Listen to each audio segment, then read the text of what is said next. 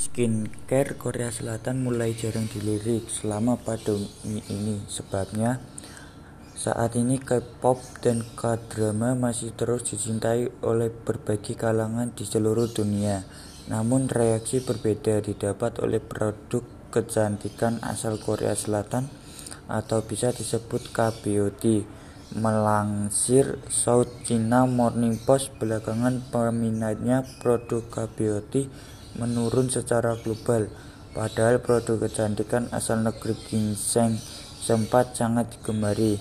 Hal ini terbukti dengan ditariknya merek Innisfree dari Amerika Serikat dan Tiongkok oleh konglomerat kecantikan Korea Amorepacific Kirei Sephora juga tak lagi gencar mempromosikan produk K-beauty. Ada beberapa alasan kenapa produk K-Beauty mulai kehilangan pelanggan. Salah satunya adalah rangkaian penggunaan produk yang dinilai cukup ribet.